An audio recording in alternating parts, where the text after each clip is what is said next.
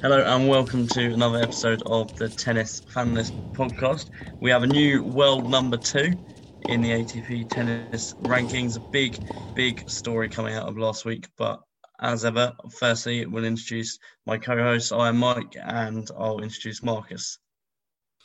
Hello. Yeah, it did come as a bit of a surprise that Daniil Medvedev rising to number two. Obviously, the 250 circuit can pay div- dividends, not not uh you know, not advisable to keep ignoring it if the strategy that Andre Rublev has c- clearly been deploying, that maybe we can see him keep uh, creeping up that top 10 rankings as well. But no, good to be here and uh, got plenty of tournaments to talk about and a lot of excitement headed into this week.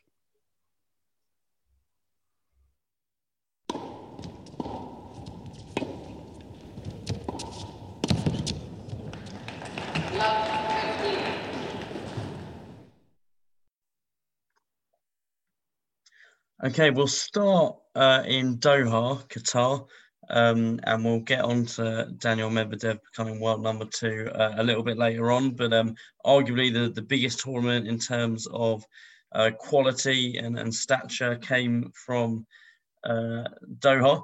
Um, a very unlikely winner in Nikoloz Basilashvili, uh, taking his fourth ATP Tour title after he beat Roberto Bautista 7 6, 6 2 in the final.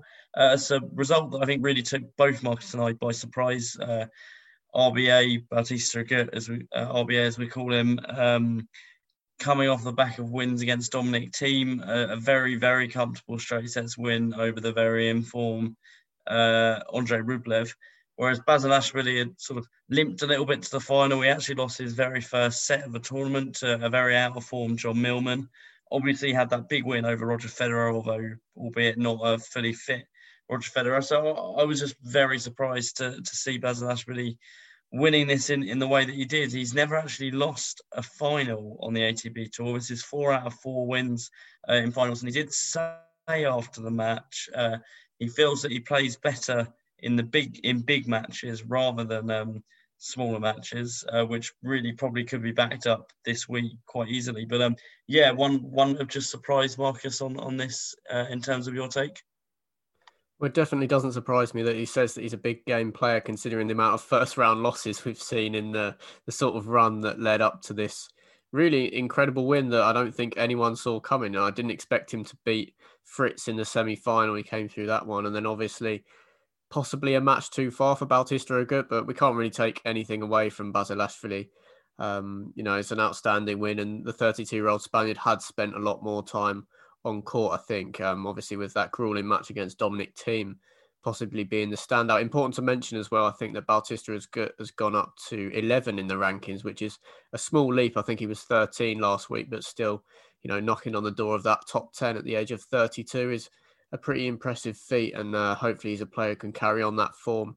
Um, as the year progresses. As for Basilashvili, uh, that that's the real question now. Are we going to see him break into the top twenty as he as he did um, you know, you know that's been the best form of his career. Sort of two years ago now, I think he had a really, really solid 2019 was when he sort of had his, his best successes of his career. 29 now, um, so still got plenty of time, and he's gone up to 36 in the rankings. And really, if you take out winning the title, I, would argue that stopping the rot and the, disastrous form that he was on is possibly even more important than winning this title as a whole because the downward trajectory looked really, really severe. And, you know, he, he was a player that I was thinking we might not even see in the top 100 at the end of this year. So that he's been able to rectify that. Obviously, the win over Federer will give him plenty of confidence. You know, he would have got the most sort of uh, hits on social media for that win that he's probably ever had in his career, even, you know, winning four titles. So really impressive from Basilashvili. We spoke in the last episode that, um, uh, you know, he's showing the the best form he's shown since having some off court issues. So no, it's really impressive. Um, I was disappointed. You know, I, I, did think that Bautista Agut would would have too much for him, but no, it's really impressive. And uh, you know, he's shown that he can do it do it on the hard courts as well. He's had success on the clay, and as we move towards um, just just a high concentration of those events on the ATP main tour, I think you know we we could be heading into a, a couple of good months for Basilashvili in the lead up, of course, to the French Open. Yeah, that's uh, two titles on clay and two on hard now, which actually a lot of players ranked around Basilashvili with four or so titles. I don't think many could boast that. Uh, normally, when you have players ranked around there with sort of three or four titles, they all do tend to be from the same surface. We'll go on to talk about Christian Garin later on, uh, who's just won his fifth ATP title. All of them coming on the clay court, however. Um, but yeah, to win two on clay and two on hard, really impressive for Basilashvili. Um, yeah, just a, a, stat here actually. Uh, you talk about that horrible run that Basilashvili went on between the 27th of July and the 9th of November. That's uh, 2020. Uh, he went on an 11 match losing streak, and, and, and, that's pretty woeful in tennis. You know, you even players who are out of form tend to pick up the odd win once every five or six matches, maybe. Um, 11 matches in a row he lost. Um, just three names here that I picked out from those 11 losses, not to discredit any of these names, but uh, Huesler of Switzerland, Gombos to Slovakia, and Misha Zverev, Alexander's older brother, albeit I think that one was in a, an e- exhibition match. But um, yeah, 11, 11 match losing streak. Only two of those losses were from exhibition matches as well. So they're nine nine tour matches that uh, Basilashvili lost is really woeful. So to come back and win a tournament just a few months on from that streak really uh, is is really really impressive for him. Um, and as you say, but also a really impressive week for Bautista Agut. Some fantastic wins we saw him get. He's just two places off of his career high now. Uh, he's knocked Denis Shapovalov and David Goffin down a place in the rankings. So really showing uh, that despite being the age of I think 32, you said, uh, really um, still got it and, and still up there and still going to compete with those those guys who are up there. I mean, there's there's a lot of younger guys now ranked around around his position, but I think it's going to take a, a, a lot of effort and a lot of hard work to knock someone like Bautista Agut out of those those real competing spaces in the rankings. Um, I think that's pretty much all I've got to say on Doha. Marcus, was there anything you wanted to add? No, Marcus uh, is is giving me a good thumbs up. Uh, so we'll go on to Marseille. Um, Daniel Medvedev winning the title here, uh, beating Pierre Hugues Herbert. But the, the main story really being that uh, Daniel uh, Daniel Medvedev has become the world number two. Um, I know Marcus said sort of in, in the intro, it's sort of coming as a surprise. And what I have actually just read is that it was actually already confirmed to happen uh, in in these weeks because uh, Rafa choosing not to play tournaments, and and he's obviously lost uh, a certain number of points that he picked up from from a year or two in in before. As I believe that even if Medvedev had actually lost in the first round of this tournament, uh, he would still be second in the world now, uh, is what I read uh, just before the podcast. But um, this is an amazing stat. Daniel Medvedev becoming the first player not named Djokovic, Nadal, Federer, or Murray to occupy a top two place since 2005. Uh, 16 years. And, and Marcus, if you if you haven't seen this on your research, do you want to have a hazard a guess at the last player to hold a top two place in the rankings that wasn't named Murray, Nadal, Djokovic, or Federer in 2005? Uh, it's got to be Hewitt or Roddick. That's my guess. Um, so I'll go for Lleyton Hewitt. Yeah, you're correct. Lleyton Hewitt there, uh, being being the last player. That's just amazing. 16 years. I was surprised actually reading this. I I thought Wawrinka had got up to two at one point, but obviously not. Um, an amazing statistic, really just showing the dominance of, of with no discredit to Murray, but mainly those those three players, and then obviously, of course, Murray uh, was was able to occupy both spaces in the top two for for a, a good while as well. Um, but yeah, just quickly looking at the rankings now, Medvedev only narrowly above Nadal. Um, Dominic Thiem actually at number four isn't that far from Nadal either now. So, you know, Thiem can gain some points over the clay court period, um, if Nadal doesn't win the French Open, and that's a big if, um, Dominic Thiem really having a good chance uh, to, to go up number three and uh, and maybe even a world number two if, if he does really well. The advantage Medvedev has is, bearing in mind, he doesn't really pick up many wins on clay.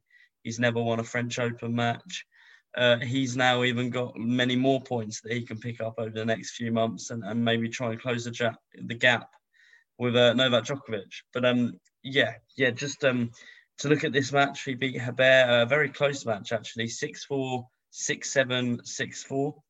Um, I believe Herbert battled back from 4 2 down in that second set tiebreak to win it 7 4. So winning five points in a row, that would have been a, a tough one for Medvedev to take.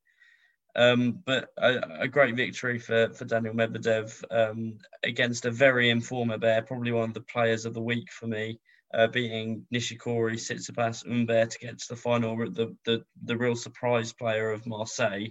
Um, Marcus, what, what's your words on um, Medvedev, obviously being world number two and, and that amazing statistic, and, and also the, the weeks of, of him and Herbert? Yeah, just to start with Herbert, I think he definitely stands out alongside Basilashvili of the two dark horses, surprise packages, um, you know, the biggest performances that we didn't expect. I know you had bear to get to the quarterfinal, which was quite an impressive call. Um, you know, he's gone up to 73 in the rankings. I think he was in the 90s last week.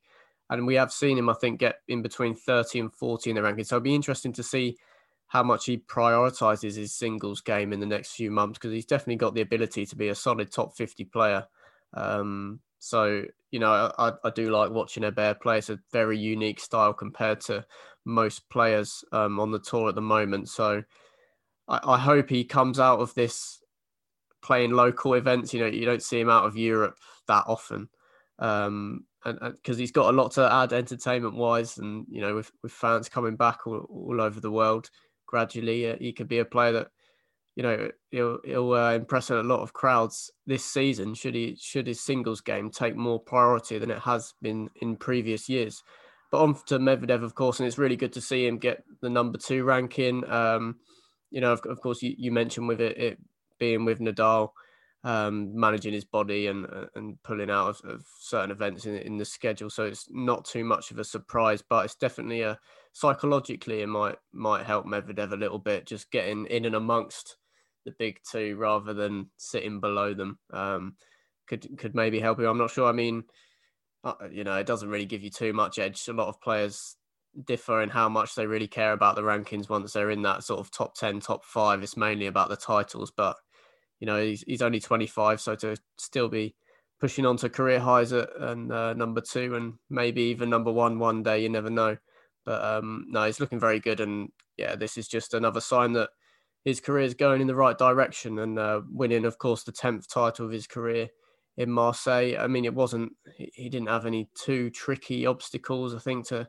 to make his way to towards this title. But, you know, he's definitely getting himself in better shape with, um, of course, we've got the Miami Masters around the corner, which will be a, a decently sized event that you think if Medvedev can go deep in, it will be interesting to see him, uh, you know, put some pressure on on the better players. Yeah, for sure. Um, I think the the real thing that stands out for me in this win, uh, this this tournament win, though, as you say, there's not too many players. You well, there's no players he played you'd expect him to lose to, but um, that uh, I'm trying to remember where it was Rotterdam, I think, uh, the, the week before losing to Dusan Lajovic in the first round. Uh, that being off the back of obviously that disappointing Australian Open final. And I remember, I don't think, I'm not sure if it was on on air, but I said this to you or off air. But um, you know, I was suddenly thinking, you know, is it time to suddenly start getting worried about Medvedev? You know, he's had that really tough final against Djokovic. He's now gone and lost to a player ranked way below him uh, in in the first round of Rotterdam, and, and I didn't want to jump the, the gun a bit too much. I think that was the um, exact phrase I used actually. But um, I think this is really reassuring uh, to see from Medvedev because sometimes I think we've seen with players like Thiem and Zverev, they have perhaps tended to go on sort of a little bit worse runs after bad losses. But um, you know, one loss to Dusan Lajovic is, is not, nothing to be ashamed of, and and to be able to come here this week and, and play, you know, you beat, beat Jannik Sinner um, on his way, who's a very impressive player. A lot of people are excited about, and and to beat Herbert in the final, you know, albeit only just, it was very narrow um, Herbert was playing fantastically. So uh, yeah, I'm really really pleased to see Daniel Medvedev lifting this title. Uh, and as you say, I'll be excited to see how he gets on at Miami uh, in a couple of weeks or next week. I believe that starts, but I think possibly midway through next week. Uh, so yeah, uh, we just move on to the third tournament, third and last tournament played last week on the clay courts uh, of Chile's capital, Santiago. Chile's number one player, Christian Garin, uh, winning 6 4, 6 7, 7 5 against uh, Argentine Federico Bagnis. Uh, Garin, only 24 years old. Uh, that always surprises me when I see that show. I think he's a little bit older than that, but um, you know, still a very young player, very comfortable on the clay court. You know, as I mentioned earlier on, he's got his fifth title now on, on clay courts.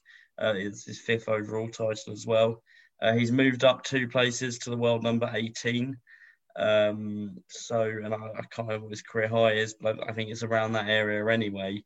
Um, so, you know, very impressive from from Christian Garin. Um, yeah, Marcus, what, would you make of this win? Yeah, actually, uh, just two below his career high now in, in 20 is Garin. And at 24 with five titles is, you know, a very impressive feat. I, I have to say, I, I, still think he's struggling a little bit for form. You know, the way he had to battle past Facundo Bagnis was not concerning, but not encouraging, um, to say the least. And I said in the on our Twitter at Tennis Fanalist that uh, he, he didn't beat a player inside the world's top 117 on his run to this title, which – I don't know if that's some kind of record, but I don't remember seeing anything that uh, sort of figure wise straightforward. Um, so I'm, I'm not taking too much into it. Obviously, like you say, it's reassuring to see Medvedev to win the title in Marseille. It is, um, of course, for him to win in front of his home crowd um, in in Santiago, but you know it, wasn't in that much convincing fashion. Hopefully, it will give him um, some some confidence going into a pretty mega clay court season. But I'd also like to see him play some more hard court tournaments in the, in the near future. He struggled in the opening week of the the season in in Delray Beach. Um, so yeah, he definitely needs to prove that if he's going to be a consistent player. Or are we going to see a player like him fluctuate around the top twenty to thirty for his whole career by just winning these little titles in, in South America. I, I don't want to see that. So I want to see more from Garin at 24 particularly trying to trying to prove his worth on the hard court circuit. Um, you know, decent week for Bagnis outside the top 100, get to a final, got to get some kudos there. But Hol- Holger Rune, the 17 year old, is probably the, my main takeaway from that tournament, getting to the the quarterfinal and beating Benoit Paire in the process. But um, you know, it, it wasn't uh, too much of a tantalizing week down down in Santiago, but impressive. You know, five titles at 24, can't argue with that for Christian Garin. Yeah, and to say a, a, little kudos to, to, Federico Bagnis. He's been around on the tour a long time, uh, 31 years of age now, and actually making his first ATP Tour final uh, yesterday. Uh, well, not obviously not making it yesterday, but uh, playing in it yesterday. So, um, you know, a, a, great week for him, and, and perhaps, you know, a, a, bit, a bit of confidence for him to find a bit of form in in the latter stages of his career. Uh, so that's pretty much the three tournaments uh, that we were going to talk about rounded up. Uh, we're going to go on to talk about this week's tournaments. Now we have only two tournaments this week. Uh,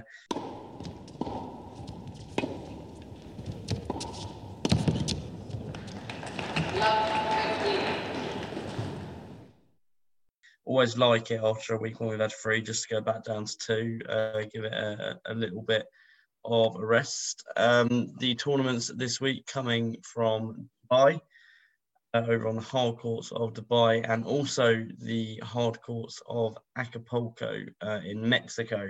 Uh, possibly the latest tournament in terms of the times that it gets played at. With pretty much all, I think all of the matches in Acapulco will be starting after midnight in UK time. Um, but we'll start with Dubai. Um, Dominic Thiem heading the field at Dubai, uh, also featuring Andrei Rublev as the second seed, uh, Karen Khachanov playing Roberto Bautista Agut, and uh, just the third seed being Denis Shapovalov. Um, we'll go through our normal way of previewing. We'll uh, sort of talk about our quarterfinals. We've actually got a almost the same quarterfinals we've we've established before. Um, the the uh, the podcast. Um, the top quarterfinal being the different one. I've got Dominic Thiem to face David Goffin. That was after a tentative Borna Coric, who we both actually picked to get to the quarter. He's pulled out injured. Uh, so I've got David Goffin to make that, and then just going down the list, uh, I've got Hubert Hurkacz uh, to face Karen Khachanov, uh, Daniel Evans to face the young Jannik Sinner, and Marton Fucsovics to face Andre Rublev. But when I last looked, Fucsovics was struggling in his first round match against Vasek Pospisil. I haven't seen the uh, score of that in the last half an hour. Um, but yeah, the only difference being that Marcus has uh, instead of uh, Goffin, he has Nishikori. So um, I'll just hand over to Marcus if there's any particular uh, picks in there that you want to point out. Um, not in particular. I think we're both going for a few shocks and I think a few big matches to take place. Obviously, at the 500 circuit, you tend to get some probably more high quality matches. You know, you don't get as many surprise picks, but I think there could really be some really exciting matches in the second, third round stage just before the quarterfinals. We've both plumped for Hubert Hurkacz to beat Denis Shapovalov to make his way into the last day, which I think, should it come to pass, will be a really exciting match. Shapovalov had some physical issues in in uh, Doha last week, losing out to Taylor Fritz, but you know if he if he can be back to full fitness, that that looks a really good match on paper. Um, obviously, we both had Jeremy Chardy to get through and uh, face Karen Khachanov, I think. Um, he, he of course, has, has beaten Alex de today, which we both predicted. Uh, the Australians suffering a bit of poor form at the start of this year, which is a bit uncharacteristic. But um, you know, uh, Chardy's still in, enjoying the twilight of his career and, and, playing some great tennis for it. Another match that I just wanted to flag up was Dan Evans against Aslan Karatsev. Uh, I think that'll be really interesting. Um, Evans, of course, still got a higher rank than Karatsev, but and, and of course won his first ATP Tour title just before the Australian Open. But then Karatsev stormed into the to the semi-final stage, so that that could be a really interesting one. I do think it could be a good week for Dan Evans, but uh, just like you, I have him going out to Jannik Sinner in the end, who after a, a, disappointing couple of weeks, I mean, he did all right in in Marseille, but obviously lost to Aljaz Bedene. I think it was the week before that. Um, I think he can, you know, after some recovery time, have have a decent week in Dubai, and then of course Marton Fucsovics. Hopefully, if he can get through his match against Pospisil, could uh, back up some decent form. Um, although it's not looking good at the moment, uh, and, and, meet Andre Rublev in that last day. Of course, we've both gone for Andre Rublev to extend his ridiculous record on uh, the ATP 500 circuit. I, I heard today that if he wins Dubai he'll break Roger Federer's record for the most consecutive wins at 500 level, which uh, would be very impressive. Um, you know, I'm sure that's a very coveted list that Rublev would love to have his name uh, upon. So, no, some some really good matches, and I'm looking forward to yeah watching some quality players. If that Dominic Thiem versus Andre Rublev final does materialize, I know we both have that. That really could be epic.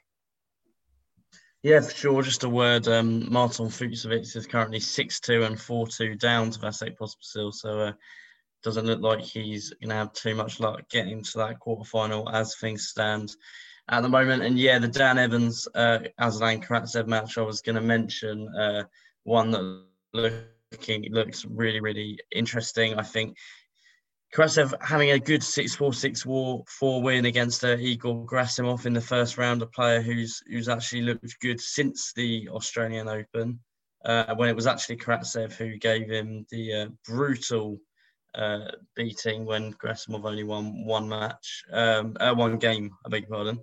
Um, so yeah, that's going to be a very interesting match between Dan Evans and Aslan Karatsev. That will either be tomorrow or the day after. Uh, and then just moving on to the second tournament uh, that we have this week in Acapulco, Mexico, a tournament uh, Nick Kyrgios won a couple of years ago. I still remember that beating the light. I think he beat Nadal, uh, Djokovic, and then Isner in the final or something stupid like that. He uh, he went on a very good run. He isn't playing this week. Uh, still, obviously not travelling out of the out of Australia for the tennis, but we've got uh, Stefanos Tsitsipas at the top of the field, Alexander Zverev, second seed, third seed, Diego Schwartzman, fourth seed, Milos Raonic, uh, Britain's Cameron Norrie, also featured uh, in this tournament. Uh, yeah, so um, I'll let I'll let Marcus go through his quarterfinals first. Yeah, I was a little disappointed not to see Nick Kyrgios in the field, but you know, hey ho, we get on with it. And Acapulco has definitely been a really en- enjoyable watch in in the last few years. I'm not sh- well, it probably did just about uh, Actually, no, I don't think it did take place last year. Not 100% sure on that, but obviously that Nick Kyrgios title bringing back, um, you know, it was a really, really memorable week on the tour. Uh, just to kick off my quarterfinals at the top, I've got Stefanos Tsitsipas to make his way there without a problem. Um, I've got him to face Felix I've got him to come through difficult tests against Tennys Sandgren and Sebastian Korda on route, which I think could both be decent matches. He's uh, had some troubles against Sandgren in the past, so despite Sandgren not really showing anything so far this year, it kind of would be classic Tennys Sandgren to come back and knock out Felix Auger Aliassime. Uh, but I, I think the Canadian is in better shape than than those two players at the moment. Korda hasn't probably hasn't quite lived up to the hype since, of course, being in very very impressive in Delray Beach. Second quarter final, I've got Diego Schwartzman, the world number nine, against Miomir Kecmanovic, and this is probably my shock pick of the week. I've got Miomir Kecmanovic to make the semi final in Acapulco, the 21 year old Serbian. I've got him to beat uh, Feliciano Lopez first round, Grigor Dimitrov in the second, and then Schwartzman, of course, the Argentine number one, who I, I think if he faces uh, Frances Tiafoe in the second round could be quite an interesting match. I think this is the type of tournament where we could see Tiafoe do quite well. Um, obviously, in, in, his early 20s now, we need to start seeing something from Tiafoe if if he is going to maybe live up to, to the potential that we all know that he has. Um, my third quarter final I've gone for Britain's Cameron Norrie. Uh, tried to sort of take any emotional attachment away from it, but I think he's got a good shot of making the quarters. I've got him to beat qualifier in the first round, then Fabio Fognini in the second, and have a matchup with Milos Raonic, who I have to the semi final. Although I'm, I'm feeling it's a little bit risky, I feel like Tommy Paul in the first round is pretty tough for Raonic. Um, probably as tough as it's going to get until the semi final stage. So I feel like he goes out early or he makes the last four. Nothing in the middle. I see really for the uh, uh, Raonic. Of course, he's got well having to play Dominik Koepfer in the second round. He's got a wild card, so a nice little ease into the tournament for the German player. Uh, and then at the bottom, I've got Casper Ruud, exciting young player that we haven't seen in a few weeks um, from the Rafa Nadal Academy. Probably quite quite encouraging that we haven't seen him play all those clay tournaments and sort of I don't know, shoehorn him as a as a clay quarter like we're sort of getting pushed in the direction for with the 24 year old Christian Garin. Ruud's got two years. Uh, he's two years younger than Garin, and he's only five places below him in the rankings. So maybe this is a year that he can push on and really transfer his form onto a hard court. And I've got him to face the second seed Alexander Zverev in that quarter final. Um, I don't really rate Zverev at the moment. I don't think he's been on on tip top form this year. Really, probably should have done better against Novak Djokovic at, at the Australian Open.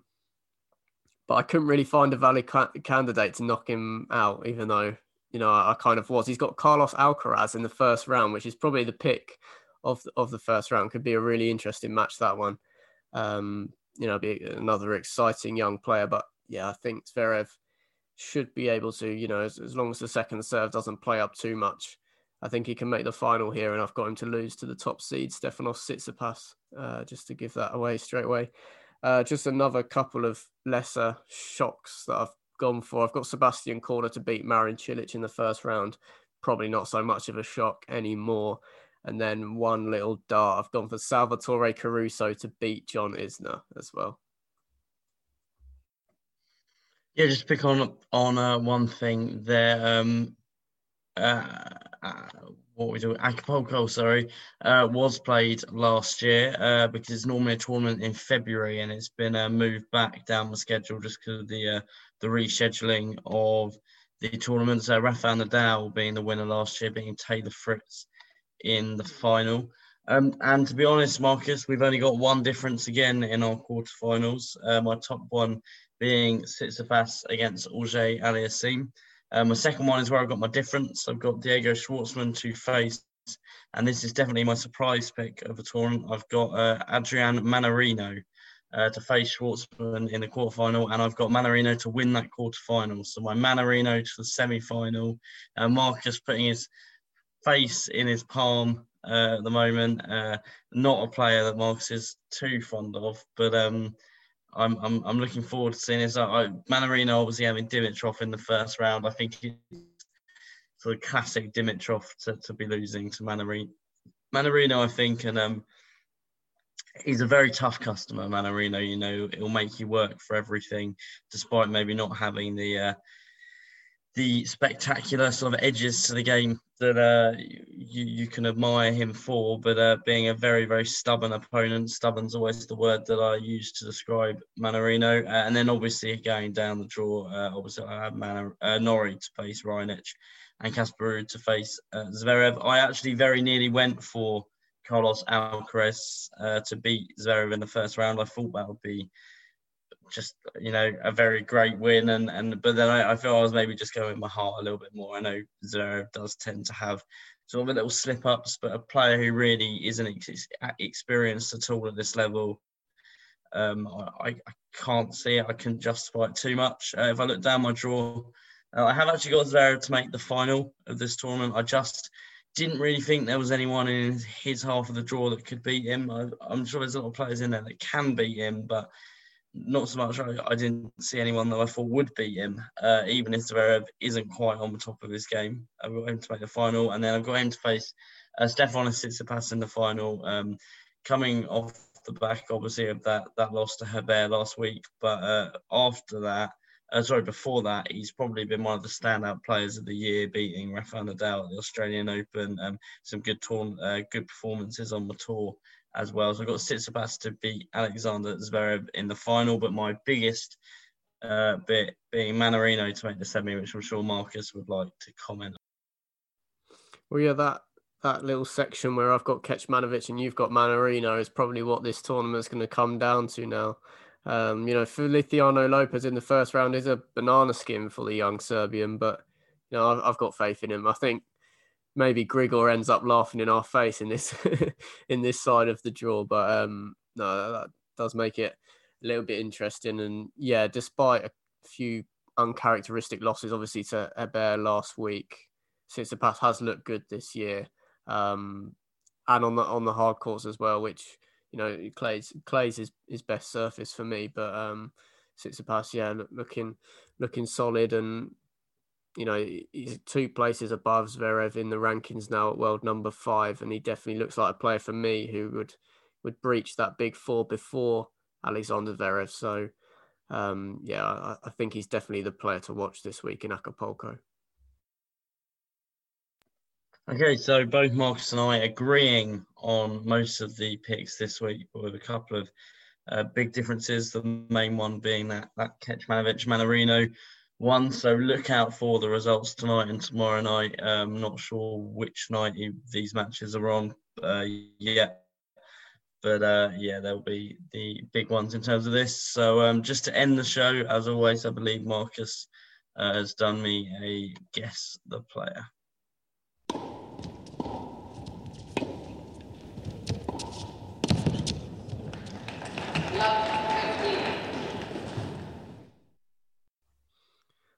Course, uh, alternating as per usual. Uh, yeah, I'm, I haven't been maybe as harsh as the Martin Klizan, Jiri Vesely uh, picks, but um, trying to throw me off early. I see, trying to throw me off. An early. interesting one, I think. The first clue is that this player has won two tour titles. Okay, certainly um, no no joke of a player uh, to win two tour titles. Could be a lot of people, so we'll go for Jan Lennard Struff. Um, he hasn't won a single tour ti- ATP tour title. Has so he not? Not wow. Jan Lennard Struff. Yeah, a bit of an anomaly inside that top. Yeah. 50 40. Um, no, I not, hold my hands not, up there. I should have should have known that. Um, the second clue is that this player, um, is, his best performance at a Grand Slam is making the third round at the 2016 Australian Open. So I don't think that gives too much away, but at least it shows you that he's not not a player with much prowess on the Grand Slams. I'm gonna wonder if it's a player who quite likes their South American clay court tournaments. Um, and has picked up a couple of clay titles, but struggles on the remainder of the tour. I know there are a lot of players that do have some pretty shambolic Grand Slam records, considering what they can achieve on the tour with best of three sets and best of five sets being very different animals. Um, uh, I'll go. Trying to think of a player who I can't really ever remember doing well in. Go for Leonardo Mayer. Interesting. Uh, I think you did that one a month yeah, or so I, ago. I think I did um, actually, but yeah. No, it's not Leonardo Mayer. Um, this third clue, uh, I'm not sure how much this really gives away, but it's an interesting fact. Uh, his career high is 33. Okay, no, not really. Um, okay, I'm, I'm still going to stick with the sort of idea it could be someone winning on clay court tournaments uh, and not going much further in a Grand Slam. Um, names popped into my head that I feel might fit these facts. Uh, I, I know they've got one or two titles, definitely. I can't really ever remember them having a run at a Grand Slam. The career high might make sense. Vasek Pospisil. It's a good shout. It's not Vasek Pospisil. I think it's maybe been a touch higher, but it's definitely mm-hmm. around there. Uh, no, it's not Vasek Pospisil. Um, here's my f- fourth clue, and I think this probably confirms quite a few of your I- initial uh, expectations of where this was going. This player hasn't won a hard court ATP main draw match since the 2020 Australian Open. Wow. That's a damning statistic. Maybe that would mean that they just have not played many hard court tournaments. You know, you do you get a lot of players who just play the clay court tournaments. Um,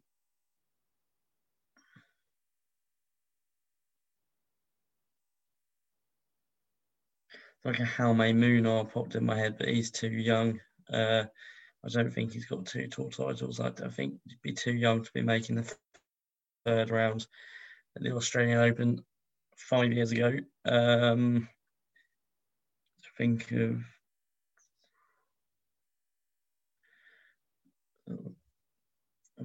Albert Ramos has won more titles than that. Um, uh, let's go Thiago Monteiro. No, he hasn't been as high as 33 but I've said it now. No, interesting one, but no, it's not Thiago Monteiro. Jaume Munar broke back into the top 100 this week, which was good to see. Always still in his early 20s, can be a good player on his day. Took Tsitsipas to five sets at the French Open just last year as well. So that was good to see. Um, right, this is the final clue. Um, it's not an absolute obvious. We'll go to your head straight away, but I, I think you should work it out. This guy is the Argentinian number three. right. Well, number one is uh, Schwartzman. Um, okay.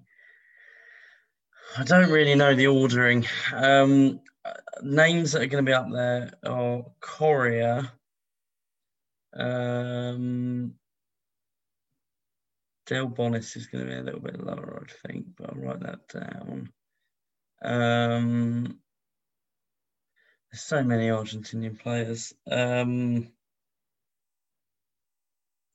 I think I'm probably missing one that's a bit high ranked. Uh, oh well, I mean, you you got.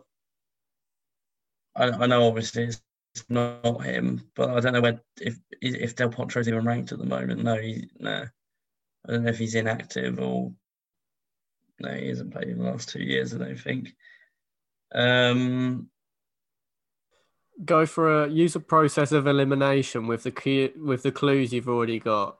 I'd say to narrow down those Argentinian players because there is tons of them. Well, well, yeah, obviously it's it's not Schwartzman. Um, I mean, it could be Delbonis. Um, he has got two titles. Delbonis uh, because I'm fairly certain that was a stat that I mentioned when he was playing his semi-final against Bagnis, which uh, is another name I wrote down, but it can't be him because he hasn't got a title, so we'll cross him off. Coria, I'm trying to think if he won a title. Um, no, that was Londero who won that title, and that was only a couple of years ago. Yeah, I'm gonna go. I'm, I'm gonna go for Federico Delbonis. Yeah, that's correct. Well worked out. Um, I'm surprised that um I'm surprised that there's a, is Coria the Argentine number two? No, he's four, and five is Londero. Uh, okay. Two is Guido Pella. Oh, of course, uh, Pella. Yeah, I yeah I've forgotten him. And to be honest, oh no, I know he's got a better Grand Slam because uh, he made the Wimbledon quarters, I think. Okay, no, fair enough. Um, I'm going to assume that Delbonis is a player that you don't want to spend any time really talking about. Um, you know, he showed some good form last week, but uh, yeah, definitely not. Hopes for the future are low. It's fair to a say. A bit of a pinnacle clay court player. He's been around a long time on the clay court. It always surprises me when I see that he's only 30 because yeah. uh, it feels like he must have he must have made a decent breakthrough as a young guy uh, on the clay courts because I've, I've known the name Delbonis for surely at least eight or nine years now. So um, yeah, and he's always seemed like he's old to me, but obviously not. Yeah, I think it's be yeah, will be a player we'll see win more matches than we expect or probably hope to see. Uh, crushing the dreams of the likes of Holger Rune as he did last week in the quarterfinal. Um, but no, yeah, Federico Delbonis, a unashamed clay court specialist, is this week's guest player. Okay, well, that's about it for this episode of the podcast. Uh, obviously, the, the main story coming out of the last week is being that we have a new uh, world number two, uh, the first since 2005 that wasn't named Djokovic, Murray, Nadal, or Federer. Um, how long we'll have to wait for another one remains to be seen. Uh, Dominic Thiem will be hoping that uh, we can have another one very, very soon. But uh, other than that, just enjoy the uh, tournaments this week in Dubai and Acapulco. If that's if uh, you want to watch Acapulco with it being on at a ridiculous time for the UK fans. Um, yeah, that's that's pretty much it. Uh, I've been Michael Gillett. Uh, Marcus, thank you for joining me.